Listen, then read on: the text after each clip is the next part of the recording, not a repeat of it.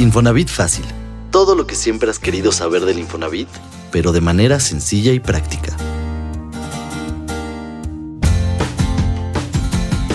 Tu hogar, el de tus hijos, tus padres, tus amigos son un detonador de bienestar y cimiento del tejido social.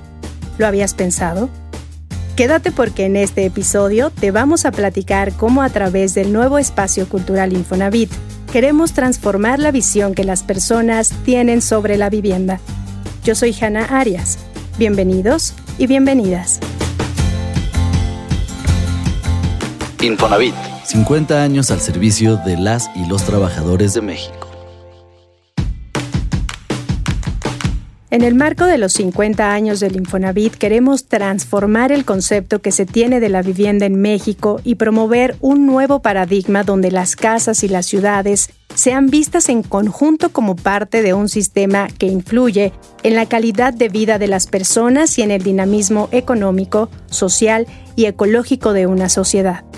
La iniciativa para lograr esto es el Espacio Cultural Infonavit, que busca ser un lugar para la conversación sobre cómo impacta la vivienda, el urbanismo y el desarrollo de las ciudades en los derechos de las personas. Para conocer todos los detalles de este proyecto está conmigo Atenea Papacostas Villegas, gerente del Museo Nacional de la Vivienda. Bienvenida.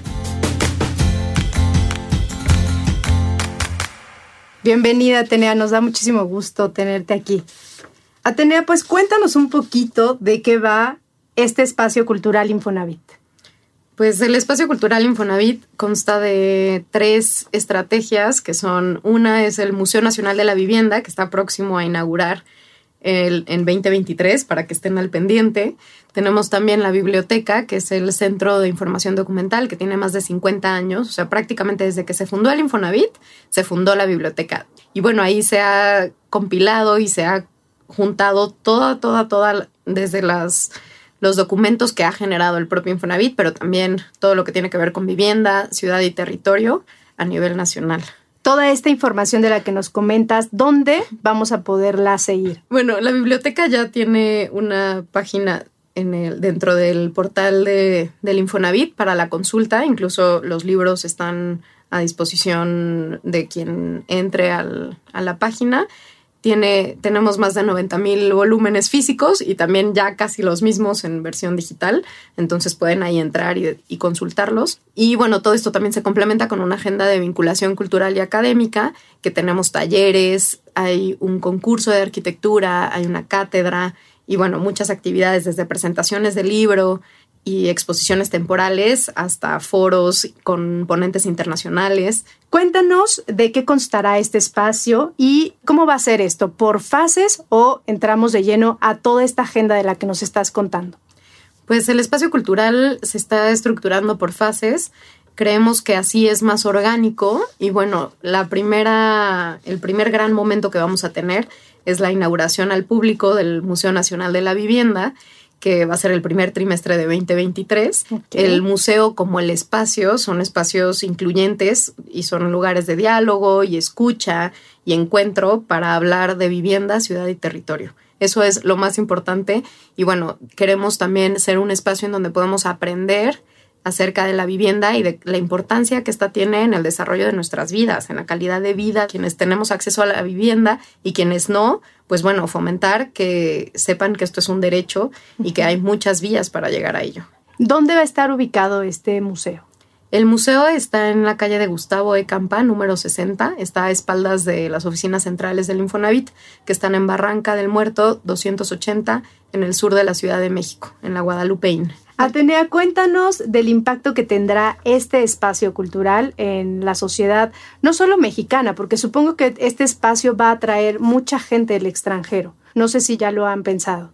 Sí, creemos que el, museo como el espacio son muy importantes porque son espacios para aprender a tomar una decisión de vivienda. Realmente nació esto porque identificamos, junto con el director general Carlos Martínez Velázquez, que no había, que realmente no hay espacios en donde aprendamos, deja tú formal, informalmente cuáles son los criterios para que seleccionemos en dónde vivir, ¿no? O sea, cuando estamos próximos a tomar una decisión, ya sea que estamos conformando una familia, que nos estamos mudando con roomies, que queremos comprar una casa, que queremos rentar, sea cual sea nuestra situación o que nos estamos mudando porque conseguimos un trabajo y queremos vivir más cerca de ese espacio, bueno, ¿en qué nos tenemos que fijar? Nadie nos dice, ¿no? O sea, hay, hay, algunos, algunos criterios que podemos pensar que son lógicos, como dónde está ubicado o qué servicios tiene, pero también hay otros que ha promovido el, el instituto, que son qué tan cerca hay una escuela, qué tan cerca hay un hospital, dónde, dónde vamos a hacer las compras para hacer la comida, ¿no?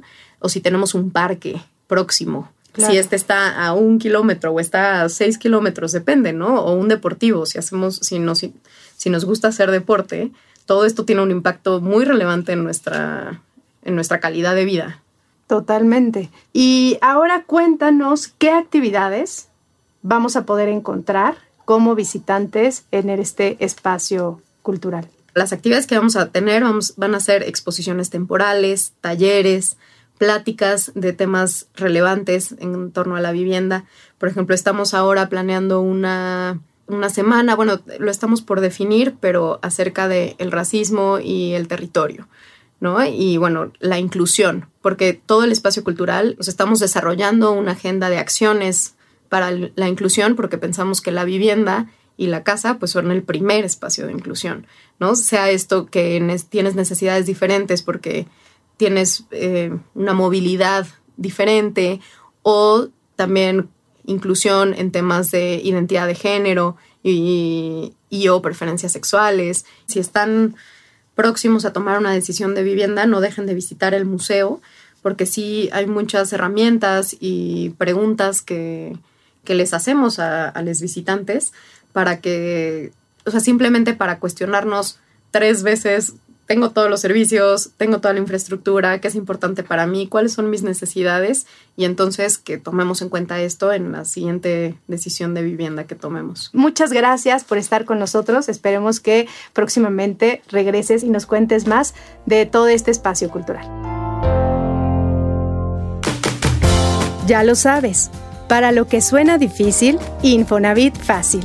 Gracias por escuchar el podcast que te explica todo lo que necesitas saber sobre el Infonavit. Si te sirvió el contenido, danos like y compártelo. No olvides calificarnos y dejar una reseña en Spotify y Apple Podcast. Te espero en el siguiente episodio.